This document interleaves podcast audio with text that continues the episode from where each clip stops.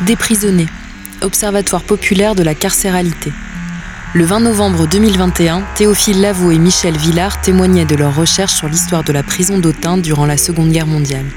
Une émission produite par la Maison du patrimoine oral de Bourgogne avec le soutien de la DRAC Bourgogne-Franche-Comté, des archives départementales, de la ville d'Autun et réalisée par Odile. Alors j'aimerais juste revenir un petit peu sur euh, les raisons de cet euh, oubli et pourquoi est-ce qu'on a peu de traces. Donc il faut savoir qu'on a des archives euh, à peu près régulières, elles, elles sont jamais complètes les archives bien évidemment, on a des archives à peu près régulières concernant la prison et concernant son activité entre sa création donc en 1800, sa mise en service en 1857 et jusque en 1934, date à laquelle elle va être fermée. Alors on retrouve pour cette période différents types de documents, notamment des registres d'écrou, hein, donc on, où on a ces, ces, grands livres, où on a l'identité de chaque, chaque prisonnier qui passe, qui, qui est décliné, et les raisons pour lesquelles il est là, ses dates d'entrée, ses dates de sortie. Alors ce qu'il faut savoir, c'est que pour des raisons euh, qu'on connaît aujourd'hui, hein, de euh, restrictions budgétaires, on va fermer tout un tas de prisons euh, au début des années 30 et on va refondre la carte judiciaire et donc la prison d'Autun va être fermée et va servir entre 34 et 39 d'un lieu de dépôt, de cellules de garde à vue, si vous voulez, pour la gendarmerie. À partir de 39, euh, le conflit avançant, on a quelques traces qui nous disent qu'effectivement le département essaie de se renseigner si la prison pourrait fonctionner, si des convois euh, pouvant transporter des prisonniers vont pouvoir peuvent accéder à Autun, notamment depuis Mâcon où il y avait la prison, une des prisons centrales. Donc on voit qu'on commence à se réintéresser à cette prison à ce moment-là. Et en fait, ce qui va se passer, et maintenant on a pu euh, dernièrement retrouver des traces plus précises dans les archives, c'est que à partir du moment de l'occupation, euh, les autorités allemandes, à compter de juin 40, vont prendre possession de la prison. Donc ils vont utiliser cette prison.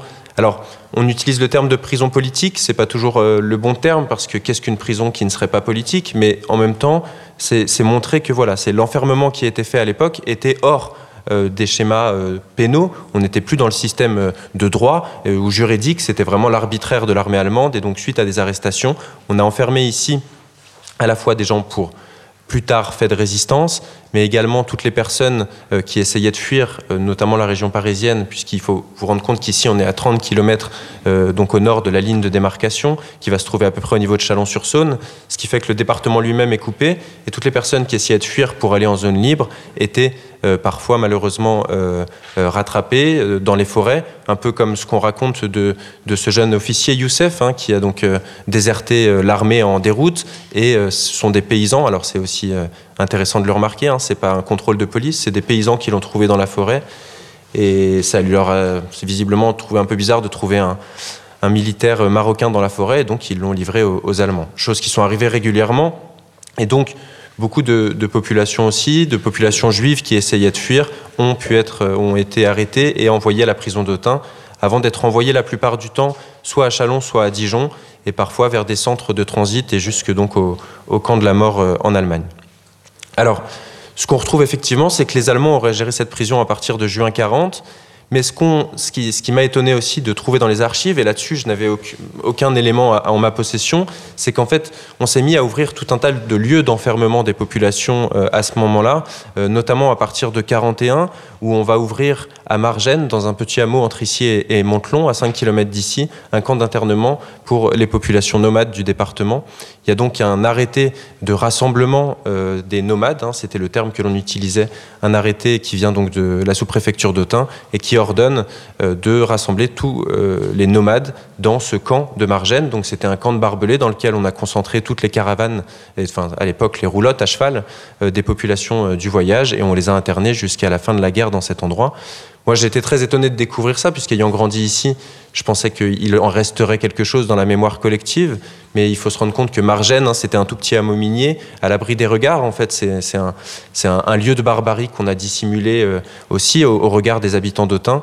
Et donc, on a pu retrouver sa trace. Et c'est aujourd'hui euh, l'un des éléments de notre travail, c'est d'essayer de, recollecter une mémoire à partir de, euh, de l'histoire de ce camp et d'essayer de comprendre ce qu'il ce qu'il a pu s'y passer. Et alors en même temps, euh, donc pendant que les Allemands gèrent cette prison d'Autun, on va également réouvrir une prison euh, de droit commun en 1942. Euh, et notamment, au cloître des Cordeliers. Alors je ne sais pas si vous voyez quel est ce bâtiment. C'est un bâtiment qui était à l'église, qui est juste au-dessus de... vous êtes sur la place du Champ de Mars, il y a les grilles qui donnent sur l'ancien hôpital. C'est un bâtiment qui va se trouver juste au-dessus, un peu en, arrière de la place, et donc dans lequel euh, on va se mettre à renfermer les gens, alors pour différentes raisons, pour les raisons euh, ordinaires, hein, qui étaient par exemple les vols, les délits ordinaires, et puis on va se mettre à enfermer les gens aussi. Et, on a, et là, on retrouve à partir de 42, si vous voulez, quand ils réouvrent cette prison, les registres d'écrou dont je vous parlais tout à l'heure. Et donc cette prison-là, on va pouvoir retracer un peu les personnes qui y sont passées. Et il y a aussi donc toutes les euh, puisque la circulation de nomades était interdite hein, à cette époque-là. Et donc, on va retrouver tout un tas de, nomades qui vont être euh, internés à ce moment-là. Et puis ensuite, notamment dans les années 44, euh, beaucoup d'activités terroristes. Hein. donc, soit pour des vols à main armée, des braquages qui sont faits dans les bureaux de tabac, dans les bureaux de poste par des membres de la résistance ou du sabotage notamment de voies ferrées. On va retrouver une bande d'adolescents, par exemple autour de Guignon, hein, 7 ou 8, qui vont qui vont saboter des voies ferrées par là-bas. On va retrouver également des membres de la FTP Moy, hein, la FTP, donc ce sont les francs-tireurs partisans, donc les, les maquis de résistance communiste. Et FTP Moy, c'était ceux de la main-d'œuvre euh, étrangère, la main-d'œuvre internationale. Et donc euh, peut-être le groupe Manoukian, ça vous dit quelque chose, la fiche rouge.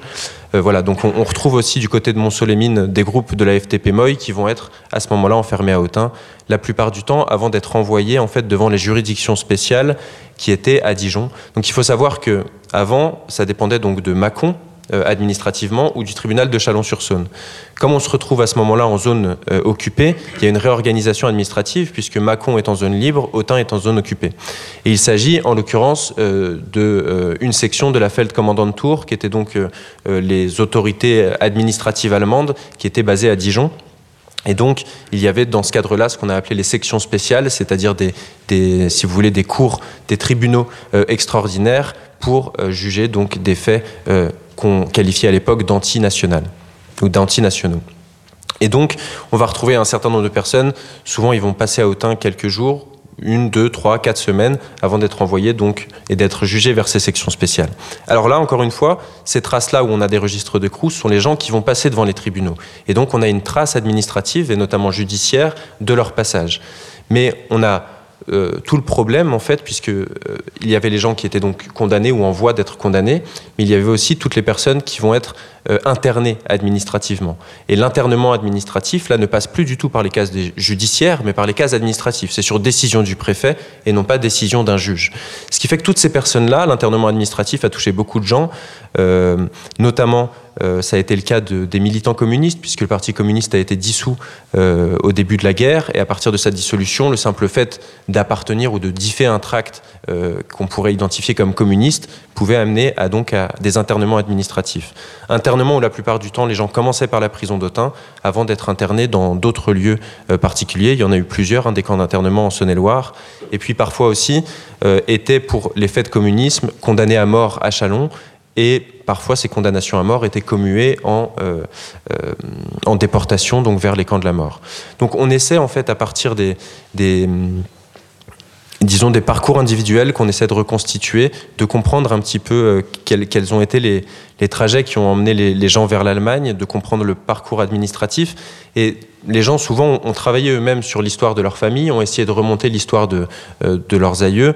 Et le trou qu'il manque à chaque fois, et on a été euh, contacté plusieurs fois pour ces raisons-là, c'est la prison d'Autun, puisqu'il n'y a aucune trace. Alors, j'ai pu retrouver des traces, euh, notamment aux archives nationales. Alors, c'est toujours comme ça, les archives, en fait, on, a l'information toujours par un détour. Dès qu'on se met à chercher quelque chose, on ne le trouve pas, et puis quand, quand on se met à arrêter de chercher, il y a des choses qui, réapparaissent. Et donc, en fait, en, trouvant... Euh, un fonds très particulier d'une jeune femme belge qui va être missionnée par son gouvernement euh, en 1951, juste après la guerre, pour justement essayer de recueillir tout euh, l'identité de tous les internés et déportés belges qui seraient passés par des prisons françaises. Donc elle envoie à toutes les prisons de France euh, des informations, elle veut savoir si des Belges sont passés par là. Et à autant, on lui répond, et on lui répond qu'on retrouve effectivement deux Belges dans ces registres d'écrou dont je vous parlais en 1942, mais que pour tout ce qui concerne la prison qu'on appelait donc la prison allemande, qui est cette prison circulaire, euh, tout aurait été brûlé par les Allemands. Alors, il y a là-dessus des sources un peu contradictoires. Certains dictos ont été brûlés. On peut considérer que ce qui n'a pas été brûlé par les Allemands a pu l'être aussi par des Français qui voulaient pas trop que cette mémoire se, se diffuse ensuite. Et puis, euh, mais il y a des historiens quand même qui auraient affirmé à certaines des personnes qu'on est allé rencontrer qu'il existerait à Dijon un fonds d'archives de la Commandant de et donc que peut-être ces registres existeraient. Alors, ce qui nous amène à cette piste, c'est notamment que sur les dossiers de, déportés, et notamment l'un qu'on a pu consulter en allant euh, faire un entretien avec euh, la fille de cet homme, euh, on se rend compte qu'en fait les dates euh, d'incarcération et de sortie de la prison d'Autun sont renseignées sur les, fichiers de déportés. Les fichiers de déportés, c'est des fichiers qui vont être constitués a posteriori après la guerre pour qu'en fait vous faire reconnaître le statut euh, de déporté ou de résistant. Et donc, euh, il y avait une petite enquête administrative. Tous ces dossiers sont euh, conservés au service historique de la défense de Caen. Et on peut retrouver visiblement, en tout cas, des dates d'entrée et de sortie de la prison d'Autun dans ces dossiers. Ce qui veut bien signifier que, visiblement, il y a des registres quelque part. En tout cas, on peut peut-être trouver euh, ces informations. Donc, alors, et enfin, pour continuer, on a pu retrouver que la prison allemande, à partir de juin 43, donc je vous expliquais, les, les Allemands prennent possession de la prison en juin 40, ils ouvrent une nouvelle prison de droit commun au cloître des Cordeliers en 42 et un an plus tard, en juin 43. Alors le cloître des Cordeliers, il y a eu pas mal d'évasions. Il était assez facile visiblement de retirer les barreaux de, de, ces cellules. Euh, du coup, c'est voilà, ils ont arrêté de l'utiliser assez vite et au bout d'un an, les prisons, les Allemands n'utilisant plus tellement la prison du Haut, elle va être euh, euh, reprise par l'administration française qui va donc en refaire une prison de droit commun mais sans jamais que cela ne cesse d'être utilisé par les Allemands qui vont continuer à enfermer aussi des détenus, notamment en vue de leur internement ou de leur déportation. Donc ça va avoir ce statut mixte. Et puis à la fin de la guerre, finalement, la prison va être euh, conservée dans son fonctionnement. Et donc ces registres d'écrou qui commencent en 42, ils vont s'arrêter jusqu'à euh, la fermeture définitive de la prison, donc en, 1955. Et pourquoi ils, avaient fermé la prison d'Autun pour aller au Cordelier mais il l'avait pas fermée en fait, puisque c'est les Allemands qui l'occupaient. Mais je suppose qu'avant 42, il devait y avoir une, euh, elle devait être notamment, je pense, avec tous les soldats qui ont dû y être enfermés, c'est ce que nous raconte Jean Gagnard, il devait y avoir une population carcérale assez importante. Or, dans les années d'après, euh, la plupart des prisonniers, notamment euh, soldats, étant envoyés au Stalag en Allemagne, cela a fait que euh, la prison était de moins en moins usitée. Parce que même s'il y a eu beaucoup d'arrestations et beaucoup de déportations, ce sont à des périodes assez précises et donc elle ne devait pas tourner à plein régime, si je puis dire, euh, à ce moment-là. Ce qui fait qu'ensuite, euh, l'administration française va la récupérer pour la réutiliser comme elle le faisait avant, mais avec voilà, cette, cette utilisation mixte. Alors, juste avant que je, passe la parole donc à, à Monsieur Villard, hein, qui a travaillé sur toutes ces questions, j'aimerais juste vous expliquer un petit peu ce qu'on est en train d'essayer de faire. Donc, euh, en allant rencontrer aujourd'hui des, euh, des, témoins. Alors, la plupart du temps, on, a, pu commencer à rencontrer alors d'une part, les habitants euh, de ce hameau de Margène, hein, sur lequel était ce camp d'internement de nomades, des habitants qui eux-mêmes euh, appartiennent aux populations des gens du voyage et qui ont été très étonnés d'apprendre euh, l'existence de ce camp à quelques mètres de chez eux. Et donc on essaie de reconstituer cette histoire, même s'ils n'en sont pas les témoins, avec eux, de discuter avec eux les archives et de, de voilà de, de, de le faire ensemble et en même temps euh, d'aller rencontrer donc euh, un certain nombre. Alors là, il s'agit de femmes en particulier dont euh, les parents, parfois le père, parfois le père et la mère, ont été déportés, parfois sont revenus des camps d'Allemagne, parfois n'en sont jamais revenus. Et certaines de, de, ces femmes ont des souvenirs, elles étaient très jeunes, 9, 10 ou 11 ans à l'époque, mais parfois elles ont pu aller dire un dernier au revoir à leur père à la prison d'Autun. Donc elles se souviennent, elles ont ce souvenir là aussi, et ce sont des, des témoignages évidemment très importants. Et en même temps, c'est faire un travail aussi euh, avec ces femmes, moi-même en, en, leur apportant des archives, qu'on puisse discuter des archives et que euh, cette mémoire de la déportation puisse être reconstituée de manière un petit peu plus précise, un petit peu plus exhaustive, et euh, notamment de réussir à établir une liste qu'on voudrait la plus exhaustive possible des personnes déportées qui seraient passées par cette prison pour que euh, cela puisse faire l'objet d'un lieu de, mémoire spécifique. Et c'est la discussion qui va se mener aussi avec le musée d'Autun et la Fédération nationale des déportés et résistants, dont la section locale dont les personnes avec qui je me suis entretenu font partie, je crois, va essayer de faire une demande dans ce sens-là. Mais une demande qui n'est pas si simple parce que ça va nous demander, et là le, travail de Michel Villard va être extrêmement précieux, déjà de comprendre, de savoir parmi les, personnes qui habitaient à Autun, qui a été déporté, et ça on peut le reconstituer même sans les registres par la mémoire locale. Mais le vrai problème que l'on va avoir, c'est toutes les personnes, donc comme je vous expliquais, qui ont pu être arrêtées euh, dans leur exode, euh, notamment de région parisienne, toutes les personnes qui voulaient traverser la ligne de démarcation, n'ayant aucun ancrage local. Si on n'a pas de liste ou de registre, euh, il va être extrêmement difficile de remonter l'identité de ces personnes, à l'exception donc d'un témoignage. Hein, d'une personne qui s'appelle Isaac Milman. Euh, ça avait fait l'objet d'un article justement dans le journal de Saône-et-Loire, puisque Isaac Milman justement était en fuite avec sa mère de région parisienne. Ils ont été arrêtés dans les bois autour d'Autun. Ils ont été enfermés tous les deux à la prison d'Autun et un gendarme a, sauvé euh, Isaac qui avait à ce moment-là 6 ans. Et par contre, sa mère ne reviendra pas d'Allemagne. Et alors, euh, Isaac Milman ensuite est parti se réfugier aux États-Unis, a, fait sa vie aux États-Unis, mais il est revenu à Autun et il a voulu revoir cette prison, c'était il y a une petite dizaine d'années, revoir cette prison euh, dont il avait ce souvenir d'enfant, et ça avait fait l'objet voilà, de, de, cet article dans le, dans le journal de Saône-et-Loire qui racontait cette histoire. Mais aujourd'hui, cette histoire d'Isaac Milman, c'est la seule qu'on ait entre les mains, et donc il y aurait un vrai travail à faire pour euh, essayer aussi de donner une place dans cette mémoire à constituer à, euh, à ces, ces, anonymes que l'on espère qu'il ne reste pas trop, trop longtemps. Voilà, mais je vous propose, si vous en êtes d'accord, Michel, de venir nous, nous, présenter un peu les recherches que vous avez pu mener, et notamment le cadre, ça a fait l'objet de, de, publications dans les années 80. Si vous voulez bien un peu voilà, nous expliquer euh, l'histoire de, de vos recherches.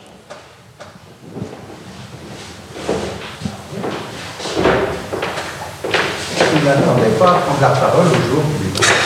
C'était un peu par surprise, j'avoue. C'est ça. Bien, je suis très content aussi de vous avoir euh, écouté parce que j'ai appris des choses euh, sur la deuxième prison d'Autun au cloître de, des Cordeliers. Des Cordeliers. J'avais jamais entendu parler de cette prison et aucun de mes correspondants ou autunois ou autres m'en avait parlé.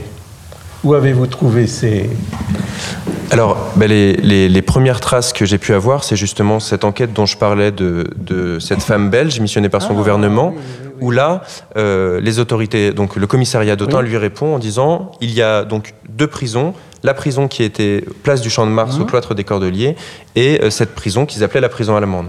Et c'est des informations que j'ai pu recouper avec un fond qui n'est pas du tout rattaché au fond de la prison d'Autun, mais il y a un petit fond euh, au code 559.2, je crois, à Mâcon, oui. euh, qui donne justement en fait, l'historique de un Oui, peu ce qui oui. s'est passé pendant la guerre. Et là, on a des documents très clairs sur euh, l'ouverture et la fermeture du cloître des Cordeliers. Parce qu'à l'époque où je faisais mes recherches, euh, et c'était assez frais après la guerre, puisque c'était dans les années 75-80, Bon, j'ai rencontré tous les anciens chefs de banquier du Morvan, ainsi de suite, euh, et puis des déportés, beaucoup.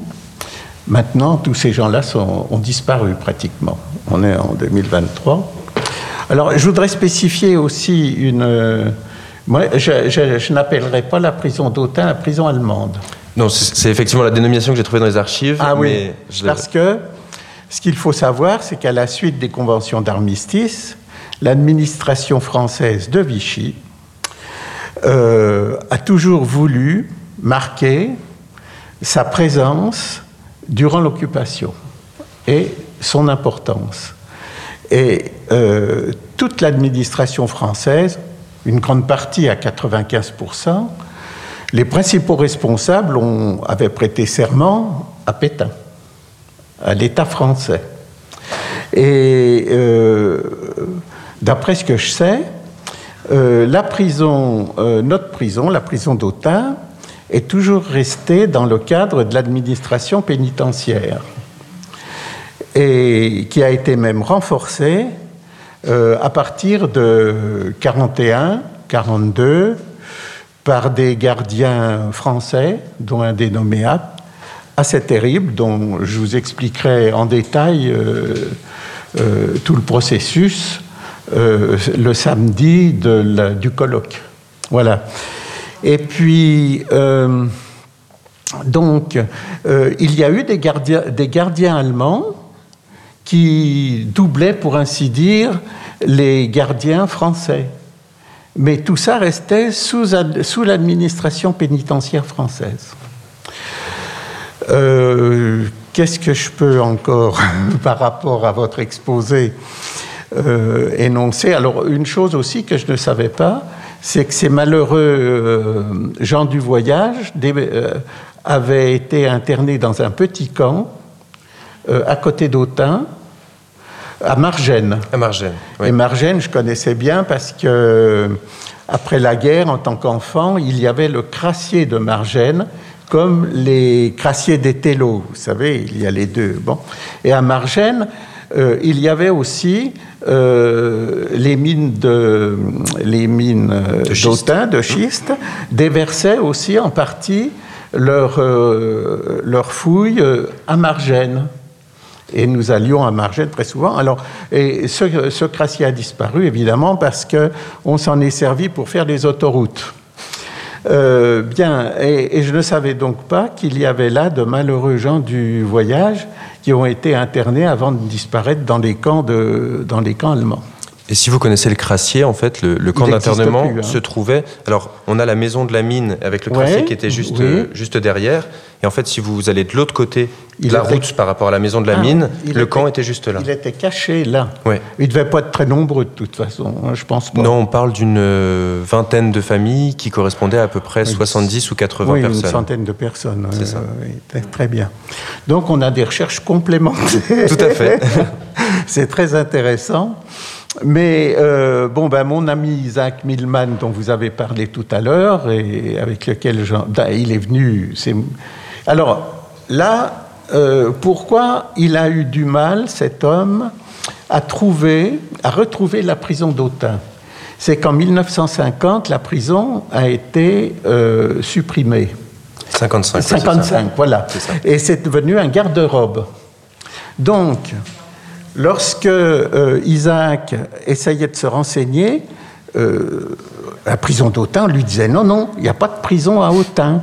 Il y avait les gens un peu âgés, qui savaient, enfin âgés à peine, qui disaient eh, il n'est pas tombé sur les bonnes personnes. Euh, à chaque fois, on lui disait non, non, mais il n'y a, a pas de prison à Autun. Voilà. Et grand concours de circonstances, il est venu s'installer à Autun, la maison Dîmes. Et le grand PDG de, de Dim était un cousin à Isaac Milman. Ah. Et au cours d'un repas, euh, ben, évidemment, ils échangeaient. Et alors, euh, M. Bernstein euh, a dit Mais je vais essayer de chercher auprès de mes ouvriers. Et là, il est tombé sur des gens qui lui ont dit Mais si, si, il y avait une prison à Autun, mais elle a disparu.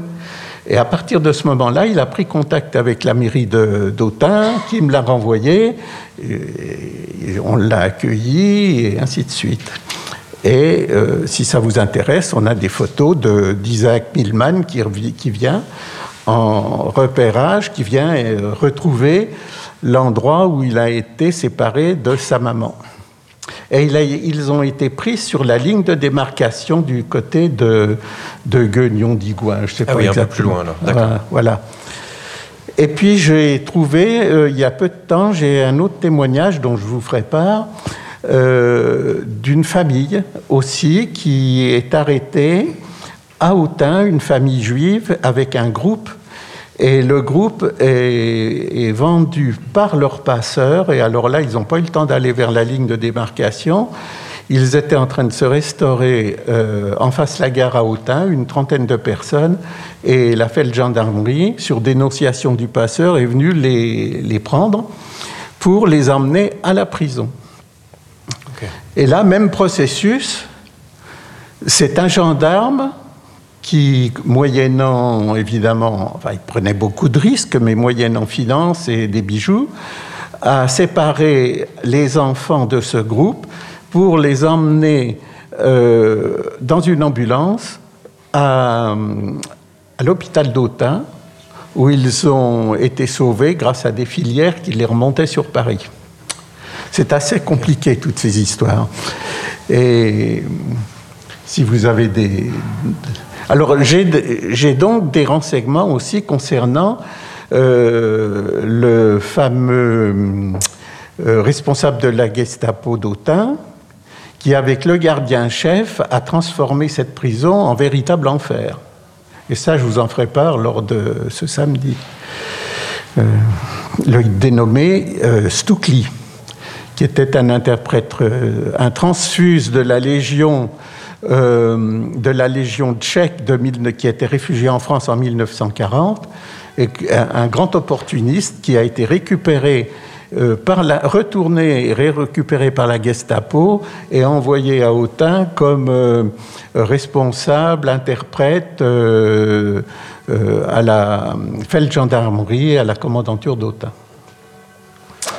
Si vous avez des questions. C'est ça, est-ce que, est que enfin voilà, moi j'en ai une petite, voilà, mais si, si, vous avez envie de profiter de ce moment pour poser des questions, même certains d'entre vous, pas, connaissent pas du tout cette prison d'Autun. Enfin, n'hésitez pas, hein, c'est le moment aussi de, d'avoir des informations avec des gens qui savent beaucoup de choses. J'ajouterais un, un, petit mot, mais on en reparlera évidemment lors de samedi.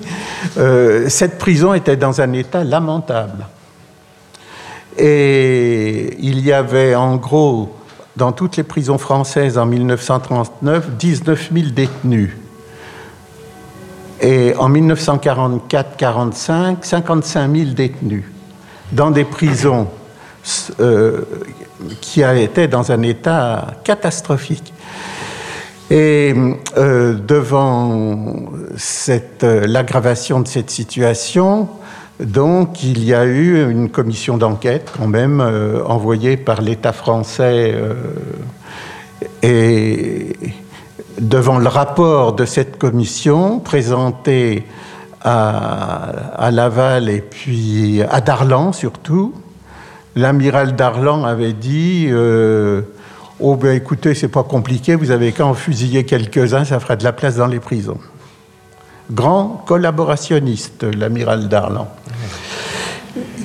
Oui, qui a été exécuté. Euh, lorsqu'il était du, après le débarquement américain en Afrique du Nord par un agent gaulliste, Bonnier de la Chapelle. Voilà, euh, autrement sur la prison, oui, je vous en prie. Non, si vous avez des, des questions. Pendant la guerre, il restait combien de temps en général dans la prison les gens et M. Pagnard euh, en particulier, il est resté combien de temps? Bah, si j'ai bien compris, il n'est pas resté très longtemps. Il dit, hein. Lui, il dit entre deux et trois mois. Euh, mais alors, euh, avec c'était euh, comment dire c'était sous le règne de l'arbitraire pour le coup là des Allemands puisqu'il n'y avait aucune procédure judiciaire hein, c'est ce que je vous expliquais mhm. donc c'était le temps que quelqu'un se dénonce alors peut-être Caroline toi tu as des, des éléments là-dessus de il, dit trois mois enfin, voilà. et il dit trois mois précisément parce qu'effectivement il compte ses pas toutes les nuits donc je pense que ça, au bout d'un moment, tu décomptes beaucoup les jours, quoi, quand tu fais ça.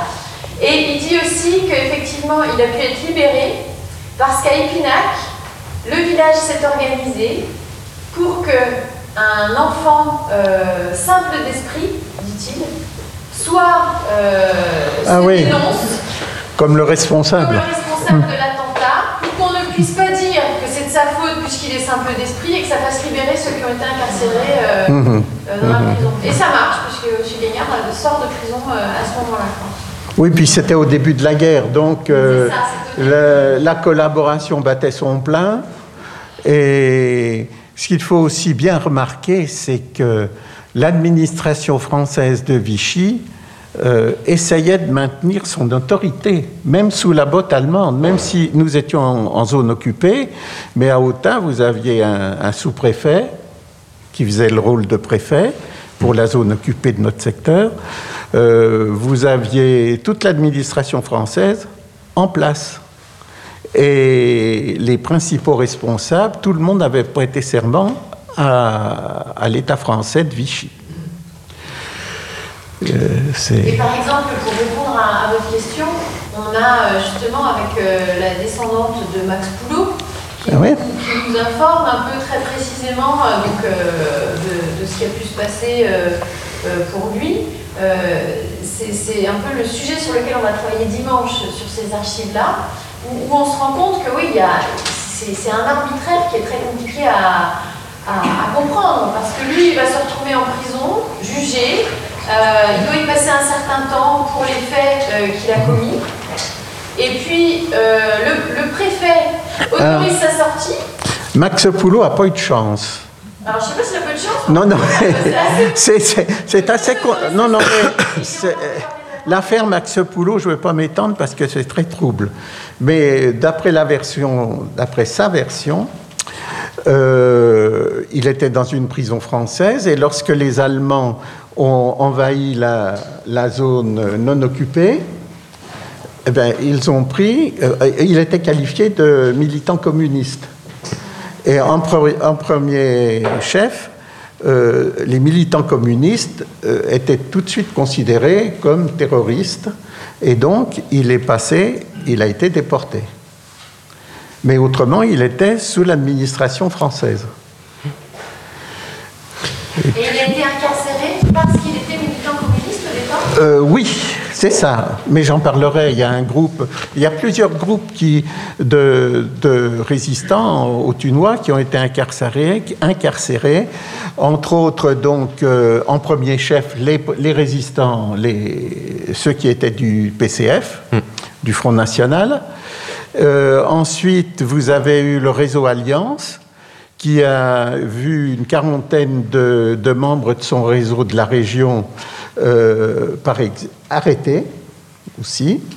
Et puis, après, à partir des années 43, à, la suite du phénomène, enfin de la loi du STO, sur le STO, donc euh, au début, euh, à peu près 600 000 Français sont partis au STO. Mais vu les, mauvais rapports euh, envoyés par ces gens-là, qui avaient d'ailleurs le droit de revenir en, permission euh, en France et de repartir dans leur usine ou dans leur atelier en Allemagne ou dans des fermes, de moins en moins de Français ont voulu partir au STO et les jeunes donc sont partis euh, il y a eu des combines pour les, laisser dans des entreprises travaillant pour l'Allemagne en France, mais la plupart sont partis dans la clandestinité. Et là, vous avez le phénomène des maquis début 43 qui a commencé à prendre beaucoup d'ampleur. Et là, on a la résistance euh, euh, dans, le, Morvan et un peu partout, avec les sabotages, etc. Et là, on a une troisième vague d'arrestations euh, dont bénéficie la prison d'Autun, malheureusement, euh, donc de groupes de, de, de maquisards. Quoi. Donc, en premier lieu, les communistes, ensuite le réseau Alliance, ensuite les, les gens du maquis, des maquis. Et pour, euh, juste pour remettre un petit peu de hum? perspective, euh, ce qu'on comprend avec les archives, c'est que les temps d'incarcération anciens sont en fait euh, en maison d'arrêt, mmh. sont euh, assez. Enfin, ce qui était long à l'époque nous semble court aujourd'hui. Oui. alors, il y a eu aussi par exemple, pour le groupe de communistes euh, arrêtés en début, disons, euh, vers 1941, euh, alors il y avait des problèmes aussi de logistique pour les transports. il est spécifié dans les archives que j'ai en ma possession que ces gens-là auraient dû être en plein hiver, en janvier, février, transférés à Chalon. Mais comment les transférer? Il y avait beaucoup de neige presque pas de véhicules, un seul bus qui, faisait le transport Chalon-Autun de 30 places. Donc, on pouvait pas mettre ces. voilà, euh, le bus devait continuer à fonctionner, mais on ne pouvait pas envoyer. Il n'y avait pas de véhicules. Et là, ce qui prouve aussi que l'armée allemande s'en occupait pas trop de ça, puisque l'administration française n'a pas pu transférer ces gens-là à Chalon-sur-Saône. Enfin, elle les a transférés, mais par petits groupes voyez? Euh, À notre époque, ça paraît inimaginable. Maintenant, euh, avec les moyens de transport actuels, euh, bon. Mais à cette époque-là, ça posait des problèmes. Mais ce qu'on peut voir, en tout cas, par rapport à ces temps d'incarcération, est... Ah, pardon. Il y, a, quelque chose qui me trouve, c'est que vous dites qu'en 1944, il y avait 55 000 euh, oui. dans la prison Ah non, en France. Au niveau national. Ah, je, me suis mal exprimé. ah oui, parce que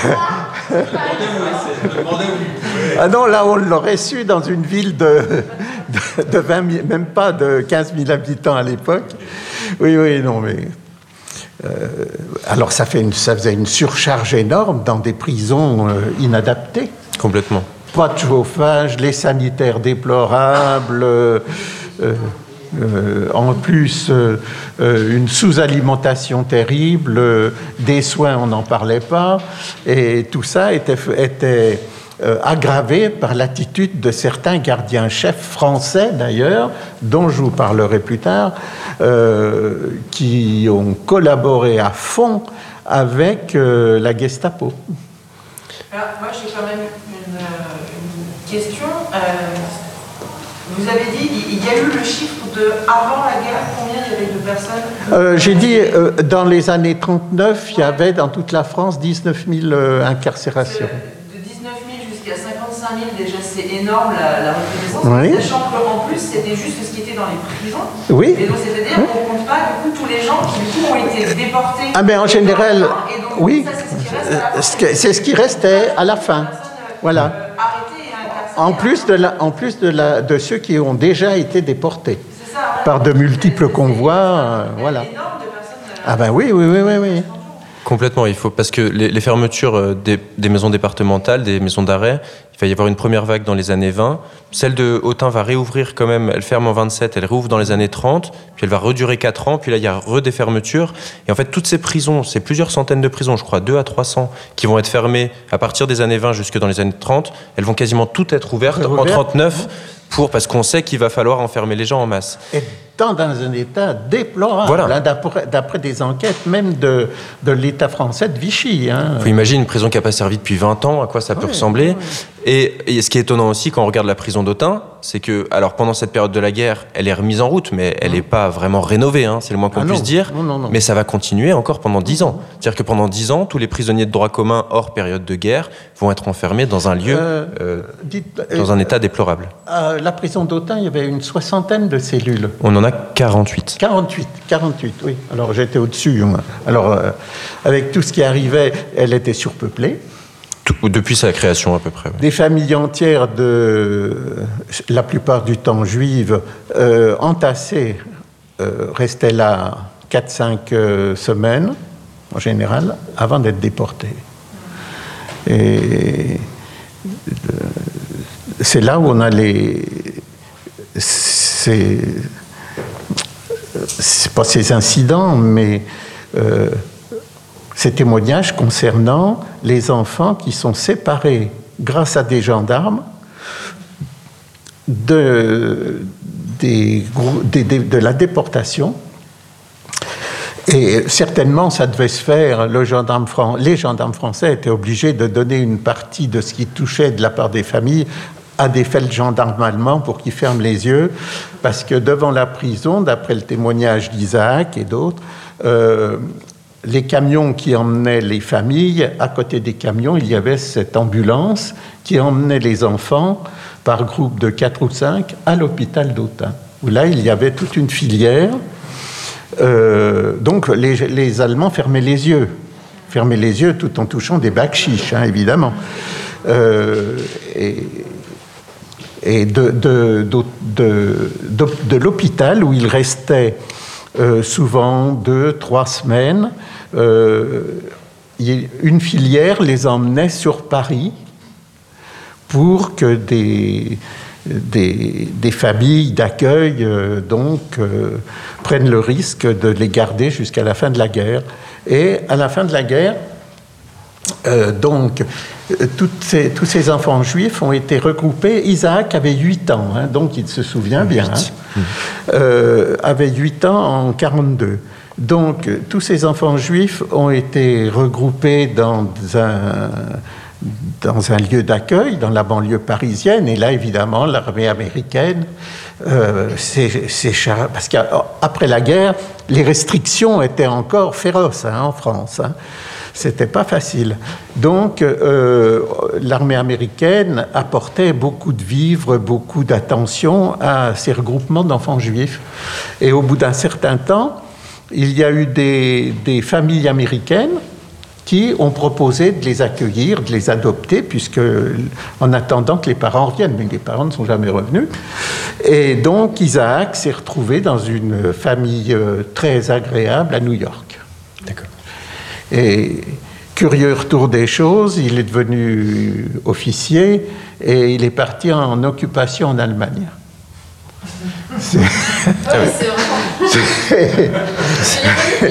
C'est l'ironie de l'histoire, tragique. En tout cas, monsieur Villard, Ah je vous en prie. Merci infiniment.